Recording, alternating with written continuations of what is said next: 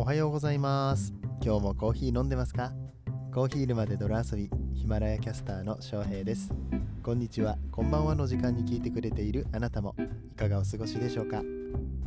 この番組はコーヒーは楽しいそして時には人生の役に立つというテーマのもとお送りする毎日10分から15分くらいのコーヒー雑談バラエティラジオとなっております。皆さんの今日のコーヒーがいつもよりちょっと美味しく感じてもらえたら嬉しいです。本日は3月の18日ですね。木曜日です。えー、個人事業主として開業しますよっていうお話を以前しました、えー、あの稼ぎはそんなにないんですけどね、えーと、スポンサーについてくださる、え、友沢さんのところから入ってくるのとあとはまあフリエイトリンクとかその辺でしょうかね、えー、と言ってもそんなにあのそこの部分を強化してやってるわけでないので、まあ、たまに勝手に入ってくるぐらいのイメージなんですけれども、音声メディアを使ってお金を稼ぐ、とか、まあ、あとは何だろうな、コーヒーのイベント呼んでもらったりとかできるようになるぐらい有名になりたいななんて思いも込めつつ、まずはやっぱり、えー、指導するのが大事ですからね、始めていこうっていうことで、え、開業届を出そうと思ったんですけれども、ネットで開業フリーっていうソフトがありまして、ソフトっていうか、あれはもうソフトというよりはフォームなのかな。あのインターネットブラウザ上で、えー、見ることができるんですけどそこにこう必要事項をパンパンと書いていけばもう税務署行かなくてもできるんですよ。その開業届が出せるんです。ただ1点だけ問題がありましてえっとマイナンバーカードをその IC を読み本ででパソコンの方で読み込まなきゃいけないんですけどそうなると IC カードリーダーが必要になるっていうことで、まあ、本当はね2日前ぐらいに開業届出してるはずだったんだけれども、えー、やっと昨日の昨日ですね IC リーダーが届きましたので、え、今日開業届を出していこうかななんて思っております。ちなみに、え、この開業するにあたって屋号っていうものが必要になってきますけども屋号が、え、決まりました。Twitter で皆さんにちょっと相談したところ屋号はコーヒー沼 ということになりました。はい。あの沼にある会社です。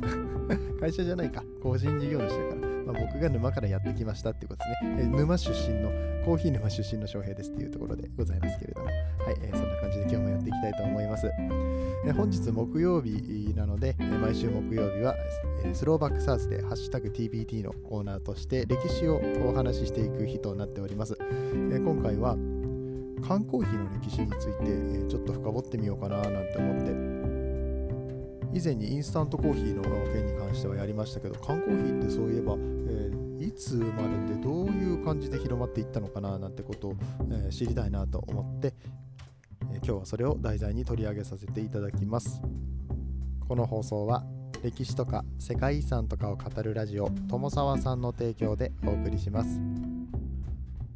さあというわけで缶コーヒーについてお話ししていきますけど最近は缶だけじゃなくてペットボトルのものだったりとかあとはチルドカップって言って、うんと、マントレーニアさんとかあとスターバックスさんとかがコンビニとかに置いてるようなタイプのね紙パックのやつ。ありますよね。でそういうのもあったりとかしますけれどもこういう、えーと、もう缶開けたらペットボトル開けたらすぐ飲めるよっていう状態のものをレディートゥードリンクと、えー、言われますね。最近だとクラフトボスっていうやつが人気みたいで。いや実際に美味しいですよね。昔の缶コーヒーも僕が中学校の頃とかに飲んでた缶コーヒーとかと比べてやっぱり味は上がってると思うんですよ、はい、でそんな缶コーヒーどうやって始まったのかと言いますとまあ、なんとなくお気づきかもしれませんけれども、えー、缶コーヒーが生まれたのは日本です、えー、日本で開発された、え商品が世界にも、えー、今は広まっております。ただどうだろう。僕世界まあ、自分が行った海外なんて限られてるからそうたくさん行ってないんだけど自動販売機ってもの自体が少ないのであんまりこう目にする機会はなかったんですけれども世界中でこの缶コーヒーってものは生産はされているようですで、えー、日本においてどのようにコーヒーが缶コーヒーが開発されていったかと言いますとウィキペディアさんによると1959年1月に外山食品さんがダイヤモンド缶入りコーヒーを発売しましたあまり聞いたことないかなって思います。えー、同じ1959年に明治さんです、今度は、えーと。チョコレートとかで有名な明治製菓さんですね。明治コーヒードリンクスというのを発売されたそうです。これは 200g 入りの缶コーヒー、えー、無糖でブラック、えー、ということで、50円で販売していたらしいですが値段もやっぱり時代に応じてって感じなんでしょうか。この当時の50円安かったのか高かったのか分かんないですけどただまあ自動販売機はありませんよね。駄菓子屋さんとかスーパーというかうんとそういう八百屋さんとかでしょうか。えみたいなところで買うのかな。いやこの頃にスーパーがあったかどうかが分からないって言ってる時点でちょっとねあの別にディスってるわけではないんですけど僕はちょっと歴史に、えー、そんなに明るくないので。えっ、ー、とねちょっと想像力が足りないんですけれどもどんな感じで売られてたのかななんて、えー、考えておりました。続きです、えー、1965年9月14日に島根県浜田市のコーヒー店吉武コーヒーさん、えー、こちらの、えー、店主の三浦義武さんという方がいらっしゃいます。日本橋の三越でミラコーヒーという、え、この吉武コーヒーさんオリジナルの缶コーヒーを売ったそうです。200g 入りで、え、当時は80円なんで、え、さっきの明治コーヒードリンクスより30円高いってかなり、高いのかなって思います。こちらに関しては砂糖は入ってますただミルクは入ってないセミブラックコーヒーと、え呼ばれています、え1968年まで約3年間にわたって関西を中心に販売されたそうですけれどもこちらは数年後に閉業しております。え、そしてそして1969年には上島コーヒーさん、え、現在でいう UCC さんですね、え、こちらがコーヒー牛乳をヒントコーヒー牛乳にヒントを得てミルク入り缶コーヒー UCC コーヒーミルク入りというのを商品を発売しました。そういえば前やりましたねコーヒー牛乳の歴史、えー、みたいなのをねやらせていただいたこともあります。かなり過去回になりますがよかったら遡って聞いてみてください。このコーヒー牛乳バカ売れだったみたいなんですけれども、まあ、そこに着想を得て UCC さんが缶コーヒーを発売されました。でこの UCC さんの缶コーヒーが世界で初めての缶コーヒーだっていう記事が上がってきたんですよ。であのちょっとよくわかんないんだけど世界初の缶コーヒーは2つあるとか言ってで1個は UCC コーヒーででもう1個は、えー、もう1個前に紹介したミラコーヒーさんですね。吉武コーヒーの、ミラコーヒー。の缶が世界で初めてだったんですっていうような記事があってえ？ってあの1965年にミラコーヒーさんが先に販売してるしえもっと言ったら、え1959年には外山食品さんがダイヤモンド缶入りコーヒーを発売してるからこれって初めては何だったら外山食品さんじゃないのってあの僕が別の記事で見たミラコーヒーと、え UCC の缶コーヒーが一番最初だよっていうような書き方がしてある記事の信憑性がよくわかんないんですけれどもここら辺なんでそういう風に言われてるのか、えもしご存知の方がいたら教えてください。えー、で話は戻りまして UCC さんなんでこの缶コーヒーを発売、えー、開発しようと思ったかというと、まあ、瓶入りの牛乳いわゆるコーヒー牛乳が、外出先で購入される一般的なコーヒー飲料として大人気、えー、だったんですけれども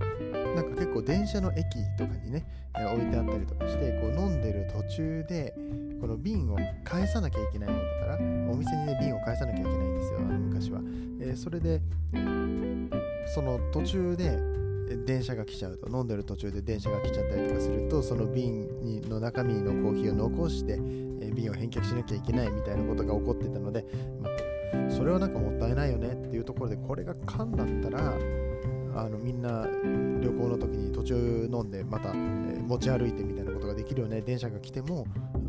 お店に返したりとかしなくてもいいよねっていうことでこの上島コーヒーさんが缶コーヒーの開発に取り組み始めたみたいです。そしてこの UCC さんの缶コーヒーっていうのは2019年にギネス世界記録に認定されてます。何の記録かというと缶コーヒーの世界最長寿ブランド、えー、ということで認定されているみたいです。なんでそれ言うと、えー、さっき言ってたダイヤモンド缶コーヒーとか、えー、とそれ外山食品ですね。明治さんの明治コーヒードリンクス、えそして三浦武義さん、え、吉武さんですね。失礼しました。吉武コーヒーのミラコーヒーさん、で、ここら辺の缶コーヒーっていうのはもうすでに巷では販売されていません。なんで、えー、初めての缶コーヒーがどれだったのか論争はちょっと僕は分かんないんですけれども今残っているもので最古の缶コーヒーというのはこの UCC コーヒーミルク入り、えー、ということになりますね。あのちょっと前にエヴァンゲリオンのコラボとかのカンカンが出たやつですね。あの茶色と白と赤のやつです。1969年の UCC さんの缶コーヒーの次に出てくるのが、えー、1973年、えー、こちらは大道薬品工業ということで現在の大道ドリンコさんですね。大道ジャマイカンブレンドコーヒー、えー、というのが発売されました。これが後に大道ブレンドコーヒーという名前に変わって多くの人に親しまれていると。最近だと、えー、大道さんの缶コーヒーといえば「鬼滅の刃」のコラボ缶ですね。1億本売ったそうですよ。すごくないですか、うん。えー、そういうコレクター性もある缶コーヒーっていうのはね、えー、なかなか面白い世界だななんて思ってますけれども、えー、続きまして1975年に発売されたのは日本コカ・コーラ社のジョージアですね、えこのジョージアが、え現在はトップみたいです。生産数といたしました。出荷数といたしましてはどこの缶コーヒーよりも一番売っているのがジョージアさんだという情報がこちらもウィキペディアに書かれていました。これが1975年の出来事ですね。その後1983年にはポッカから160ミリ缶のブラックコーヒーが販売されたり同じ1986年頃からアサヒ、キリン、サントリーなど多くの会社さんがですね特にビール系の企業さんが本格的にそう参入してきてコーヒー缶コーヒーを販売していったっていう経緯があったみたいです。2003年頃からは 190g のちっちゃいサイズですね寸胴型のボトル缶みたいなものも、えー、存在するようになって、え、プレミアム志向の缶コーヒーみたいなものも、え、出てきました。やや高めの価格設定っていうのがねこの2003年ぐらいから始まったみたいですね。えちょっと読み飛ばしてましたけれども2001年頃からは 300g 前後の大きいボトルっていうのも登場してるみたいです、えー、なんで生活に合わせた缶コーヒーのあり方っていうのが、え、どんどんと開発されていったわけですけれども2000年代の中頃になると今度はメタボリックシンドローム。これが叫ばれるようになってくると健康志向な、コーヒーの飲み方に注目されるようになったりして、缶コーヒーもブラックの需要が増えていったた傾向っていうのもあったみたいです。えー、そして2000年代前半から中盤における観光機の市場規模、えー、これはね3億5000ケースぐらい毎年出荷されているみたいなんですけれども、えー、最近はチルドカップのコーヒーっていうのに移行してたりだとか、えこれ多分ペットボトルは含まれていなかったりとかするので、えちょっとね缶っていうのは毎年減ってきてるっぽいまあ、ペットボトルねクラフトボスとかそういうのも流行ってたりとかするので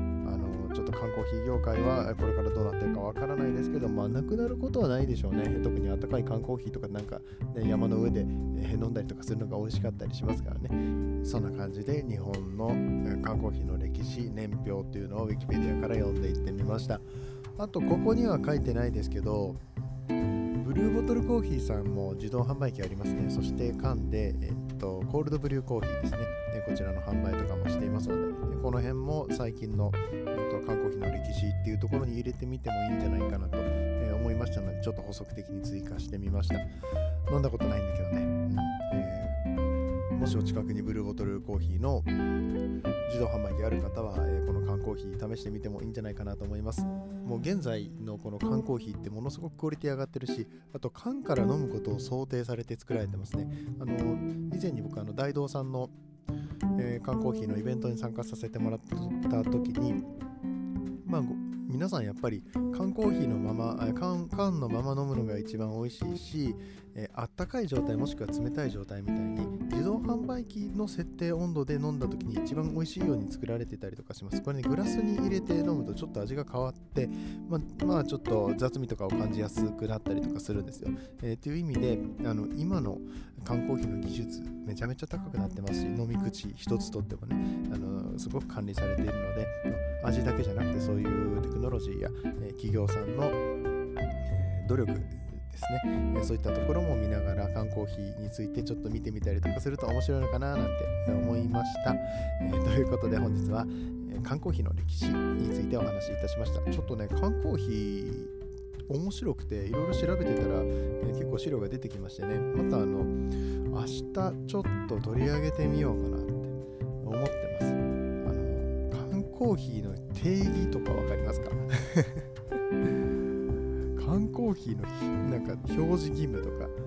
なんかいろんな定義があるみたいですね。うん、なんかちょっとそういう豆知識的な話は明日お話してみたいと思いますので、明日もどうぞよろしくお願いいたします。楽しみにしててください。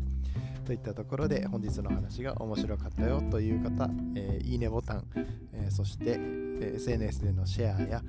え放送へのコメントなんかいただけると嬉しく思います、えコーヒー沼で泥遊びではいただいたコメントに声でお返事をしております。全部ね声でお返事をしてるんですよ。ちょっと過去回とかはさすがに全部はできないんですけれども最新の、え回についたコメントに関しましては翌日の朝お返事をさせていただいておりますので、えー、ぜひねヒマラヤのアプリをダウンロードして、えそちらからコメントをしていただけると大変嬉しく思います。ということで昨日の放送にコメントを返していきたいと思います。昨日はちょっとねあの継続って大事だよねっていうテーマでお話しさせてもらったんですけれどもコーヒー屋さんだったりね競技会に出る人たちロースターいろんな人たちやっぱり毎日毎日の積み重ねでね、え、美味しいコーヒーを私たちに提供してくれてるってところから自分たちも学ぶことができるんじゃないかななんてお話をしてみました、えー、こちらに対して、え、コメントいただきましたのはまずはりおかちゃんですね。ありがとうございます。えー、っと翔平さん、行く行く詐欺でスタバ行ってない問題。今日も行けなかった。今日じゃない、昨日か。うん、行けなかった。いや、今日行けるかな。いや近くにないんですよ、スタバ。いや、これ言い訳なんだけど、うん、電車乗らないとね、スタバに行けないんですよね。そっか、そうだよね。行く行く詐欺だよね、これね。うん。あの、これね、K さんもりおかちゃんのコメントに返信をくれてまして あの翔平さんスタバスタバ行ってる割に行ってないんですよねって バレてる行きますってうん、ちゃんと行きます。あの今日新作発売だったのに、今日じゃない、昨日か。だから、あの収録はね、あの前日にやってるんで、はい、あのバナナアーモンドミルクフラペチーノね、ちゃんと飲みに行きますから、はい、飲んであのインスタのストーリーにあげます。約束します。はい。えっと、りょうかちゃん続きがあります。継続は力なりですよね。継続は力なりですよね。でも頑張りすぎず、えー、無理しすぎですよ。あああのね、なんだろう。まあ確かにそうなのかもしれない。僕がちょっとそうなんか無理してる感を出しちゃってるのかな、心配かけさせちゃってるのかなと思ってるんですけど、あの僕は全然元気なんですよ。元気ですけど、確かに詰め込みすぎてるのは感じてます。昔からそう。で、あの、以前にもいろんな方からあの早く寝てくださいとか 無理しすぎですよっていうのね、あのコメントでいただいたりとかしてるので、まあ、本当にそうなんだよなって思いながらもなかなかできないっていうね、あの無理するタイプの人間なのかもしれません、僕は。でもただ、この継続って無理しちゃダメですよね。あのしんどくなるようなやり方で継続するのってやっぱり良くないと思うので、えちょっとその辺は改めたいと思います。え、あのりょうかちゃんに言われたからにはなんとか 改善したいと思います。そしてあのしっかり休みたいと思います。りょうかちゃんコメントありがとうございます。そういえば、えっと、お豆配達人のりょうかちゃんは、またあれですね、コーヒーの写真が変わってますね。フィロコフィアのこれ99.9え、なにこれスイートポテト？え、なにこれ？